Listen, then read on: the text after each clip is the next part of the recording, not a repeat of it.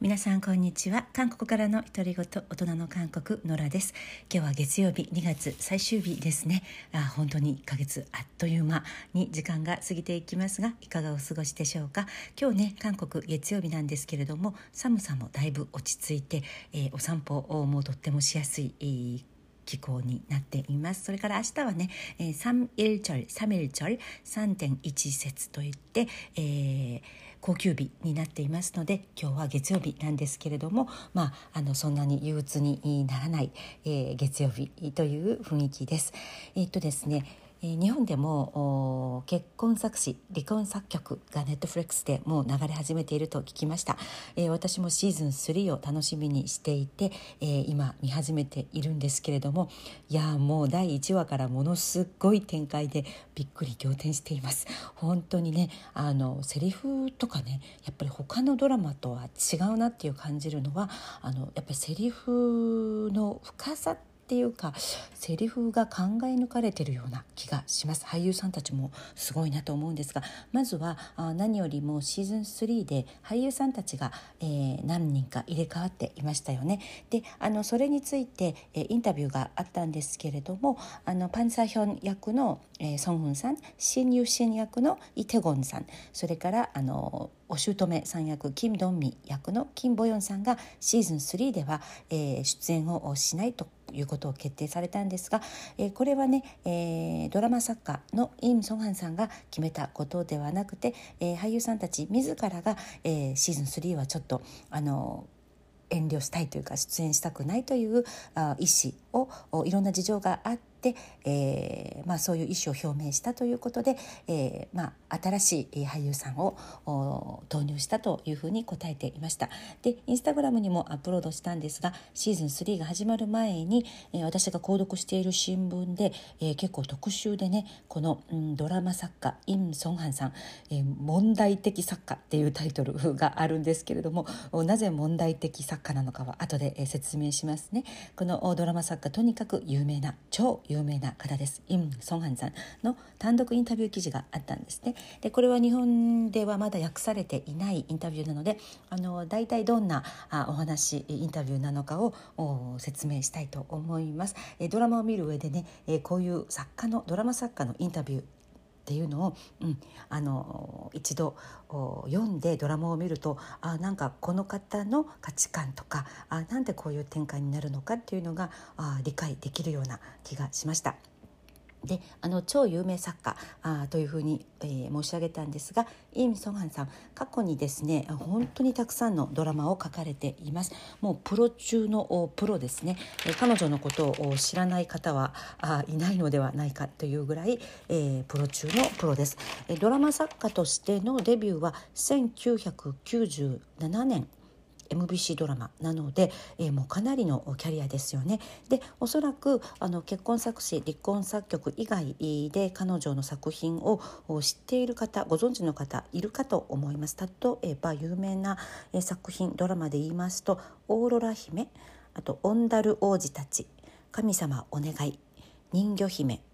えー、あと「ずっと会いたい」これはもう本当に話題作でしたね「ずっと会いたいポゴとポゴ」という韓国語タイトルでかなり古いドラマなんですけれども当時視聴率がなんと58%。えー、ほぼ毎日月曜日から金曜日までの入れるドラマっていうんですが毎日あるドラマで13ヶ月間放映された大作品なんですね。で視聴率が58%ということでもう本当にすごい話題になりました。それ以外アヒョンドンの奥様宝石ピビンバ。あと白夜の姫と書いて白夜姫？アップクジョンペギャという韓国名だったんですけれども日本では白夜白夜白夜のお姫姫と書いて白夜姫という作品があったりしますが、えー、と実はですね、えー、このアップジョンペギャ白夜姫を書いて以来、えー、ずっとお休みしていたんですね。いろいろこうドラマがあまりにも刺激的すぎるとか展開が真っちゃんドラマって言ってもうはちゃめちゃドラマじゃないかという批判が、えー、視聴率はすごく常に高いんですけれどもドラマの展開に対するまあ、非難っていうかねそれがすごかったんですね前回のドラマで。それで、えー、この「白夜の姫アップクジョンペギャ」というドラマを最後にもう当分ドラマは書かないと絶筆宣言をされたんですね。でえかなり長い間、お休みされていました。これが6年ぶりのドラマって言ってたかな？この結婚作詞離婚作曲がうん、で、あのー、そういう意味でもイ・ムソンハンさんが戻ってきたということで、えー、このドラマ、えー、最初からものすごく注目されていました。であのこの作家さんの顔写真というのが、えインタビュー記事にも出ていないんですね。インスタグラムを見て、えくださった方は、え新聞のそのトップの紙面を私が写真で撮ったものをご覧になったと思うんですがあの後ろ姿のイラストだけあるんですね。でこれは記者の方がインソンハン作家の雰囲気がこういう雰囲気でした。したということでイラストで、え描写しましたということです。本人が写真の掲載を望まなかったということなんですが、えー、とても長いロングヘアに、えー、まるでねあの銀河鉄道のメーテルみたいな雰囲気だとこの記事には書いていますね。で赤いスウェードのロングブーツ、えー、それからえー、っとベルベットのワンピース全身黒で帽子とコートとベルベットのワンピースオールブラックで現れたということでね、かなり、えー、華奢で小さな体ということでね、えー、本当にどんな方なのか私も写真を見たことないのであの気になるんですけれども、はい、後ろ姿のイラストで、えー、こういう雰囲気の作家さんということは、えー、ご覧いただけるかと思います。であのロングインタビューなんですけれども、まあ、全ては説明できないんですけれどもかいつまんで、えー、紹介しますとまずあの結婚作詞離婚作曲シーズン3が今始まったんですけれどもシーズン2までのあの評価っていうのはかなり高いんですね。で特に有名なあの評価の一つがシェイクスピアでもできなかったこと。シェイクスピアもできなかったことという評価がとても有名なんです。でこれはある視聴者がつけたあのリビューなんですけれども、えー、特にシーズン2の第12話であの夫婦あの離婚に迫っている夫婦が、えー、2人で70分間ドラマの70分間ずっと夫婦の対話だけという回がありましたよね。あの回はもう超話題になったんですがこんなドラマは初めてだということで、えー、登場人物2人だけ夫婦の会話まるで演劇のようだったとね2人の夫婦の会話だけで70分を埋めたということでいやもう本当に、えー、これはかなり、えー、まあ話題になりましたね。であのその12話話題の12話について、えー、このイ・ミソンハンさん作家本人はどんなにクールな夫婦であっても10分ぐらいで、えー、離婚を決める夫婦はいないあ弁明弁解詭弁絶叫怒りを繰り返して何度も繰り返して繰り返して、えー、離婚に至ると夫婦喧嘩のリアリティを自分は見せただけ。夫婦喧嘩のリアリティという言葉をね、えー、使っていらっしゃったんですがいやもう確かにという感じで、えー、視聴率韓国では17%でした、えー、最終回シーズン2の視聴率最終回が17%ということでねもうかなりびっくりの視聴率なんですけれどもシーズン3も、えー、第1話からものすごくあの話題になっています。私もシーズン、えーと、第2話まで今昨日見たんですけれども、まあ、あのネタバレにならないように話は控えたいと、うん、思うんですね。であのイム・ソンハン作家「えー、白夜の姫」えー、から「アップクジョン・ペギャ」というドラマから6年間ね、えー、お休みを取った後あのこの結婚作詞離婚作曲でまた、え登場したわけなんですけれどもお休みしている間は、えずっと本を読んだり、え国内外のドラマを全部見たというふうにさすがにおっしゃっていました。であのドラマを書く上で一番大切なのは大衆の目線。一般大衆の目線というのが、えー、最も大事ででドラマに関しては最後の最後のファイナルカットまで、えー、この彼女自身が現場で関与するそうなんですね。であのチャンネルを視聴者がチャンネルを変えてしまうような編集っていうのは自分はもう絶対にさせたくない。いらないものは、えー、カットさせてそして気に入らないシーンはもう一度撮ってもらう。とものすごいカリスマですよね。ここまで、えー、ドラマ撮影の現場で関与できる作家っていうのはいないと思うんですね。なかなかねさすがに大御所という感じのイム・ソンハン作家なんですけれども、まあ、あの不倫というのは非常にオールドな素材なんだけれどもあの30代とかえー、50代とかそういう特定のあの年代だけが見るドラマは自分は作りたくない若い世代から、えー、お年寄りまでがあ吸い込まれるようなドラマを自分は作りたいし、えー、視聴率にものすごいこだわりがある執着があるということ視聴率が出ないと、えー、どれほどね、えー、意味のあるドラマでも意味がないということを、はい、断言されていました。うんすごい方だなというふうにこのインタビューを読んでいて思うんですけれどもあのかなりねでもあのドラマを長編のドラマを書くことで体をね、えー、すごく悪くした壊したということを話していました。であの例えばあの「ポゴとポゴずっと会いたい」という超ロング作品ですねこのドラマを書いている時は精神科に自ら入院したりあとあの不眠症にかかって、えー、夜中にね、えー、救急救急車で運ばれたり、えーと、いろんなことがあったそうです。で視聴率58%を結果的にそのドラマは成し遂げたんですけれどもあのそういうね自分の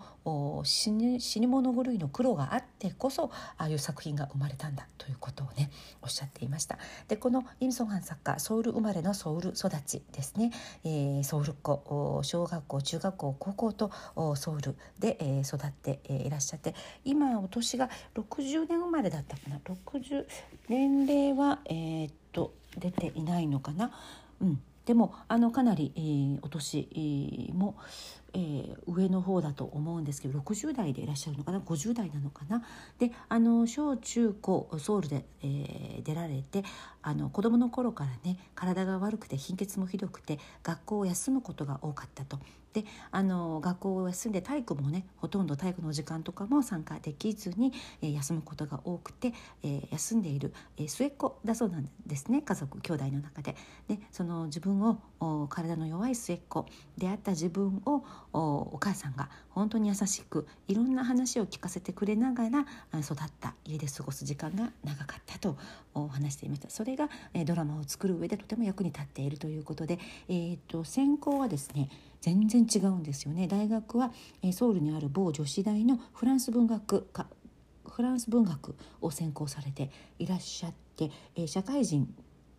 としての最初のお仕事は小学校のコンピューターの講師としておあの働いていらっしゃったということで、ね、8年間、えー、コンピューターの講師をされた後、えー、独学でね、えー、勉強されて31歳の時にドラマ作家として、え、デビュー。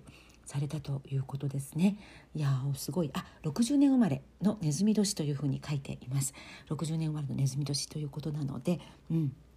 そうですね。あとあの自分の中でお母さんが教えてくれた価値観をとても心の中にいつも留めていて、えー、それは人は、えー、必ず心をきちんといい方向に心を使わなくてはいけない、えー、食べ物を残したり捨ててはいけない。それから自分が少し損する方が人生ではいいことだ。この3つをね人生のモットーにしていると話していらっしゃいました。あとねこのインタビューの中で、えーと、興味深い、セリフは自分のドラマをなんかはちゃめちゃドラマまっちゃんドラマというふうに表現する方がたくさんいるんですけれどもでも彼女このイム・ソンハンさん自身は、傷のない、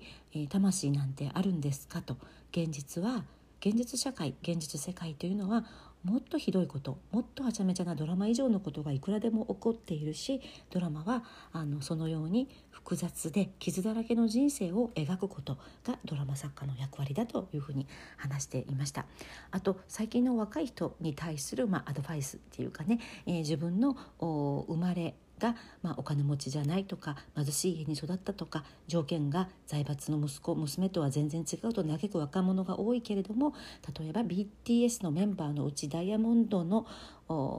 ダイヤモンドス女っていうのはそういう大金持ちの家に生まれた人が誰かいるんですかと。そうではない。誰でも一つずつ才能があってそれを誠実にコツコツと育てていけばチャンスは必ずやってくるということをね、えー、若い人に伝えたいとおっしゃっていました。であの本当に彼女のドラマのこう思想っていうかね価値っていうのがこのインタビューににじみ出ていたんですけれども例えばね男性に対しては女性と同等の人格体として扱っていないそうなんですよ、えー、56, えー、56歳56歳の子供と思って男性を描いているっていう発言もされていましたしあと人生っていうのは必ずまいた種、えー、自分がまいた種を自分で借り入れることになっているし自分が犯した犯した罪は必ずどこかでその罪を償うことになる、うん、だから人間は、えー、徳を積まなくてはいけない。うんなるほどっていう感じですよね。あだからああいう展開になるのかって考えさせられました。あとあのこだわったのは名前だそうです。あの結婚作詞離婚作曲の登場人物の名前がとっても独特なんですね。韓国の普通の名前では全然ないんですけれども、えー、こだわったそうですよ。あのサピオンとかね、えー、本当にあの一度聞いたら忘れられないような名前をつけたそうです。うん、あとね最後に、えーと、彼女自身の、まあ、人生の中心っていうかあの価値観について記者が聞いた質問に対してはあのキリスト教でも仏教でもそのある人の地位社会的な地位が高いとか低いとかではなくてその人に知恵があるかどうかを見ろと言っていると。であの人を分け隔てなく、えー、判断しない。それが大事だと思うっていうことを、うん、話していました。であの最後にもう一度ね自分のドラマははちゃめちゃドラマではなくあくまでもリアリズムリアリズムのドラマであるということをね「えインソンハンワールド」っていう言葉で締めくくっていたんですけれどもいやドラマ作家っていうのはうん本当に自分自身との戦いだと。で自分自身との戦いで勝った人たちだけが、えー、本当の作家に、えー、なれる。ということでねで自分が勝てないのはアイスクリームとデザートと最後におっしゃっていたんですけれどもあのかなりね健康管理に厳しい方としてこのドラマ作家さん有名なんですね。で私が偶然に買った本がなんとこの結婚作曲離婚作詞あこのドラマのあの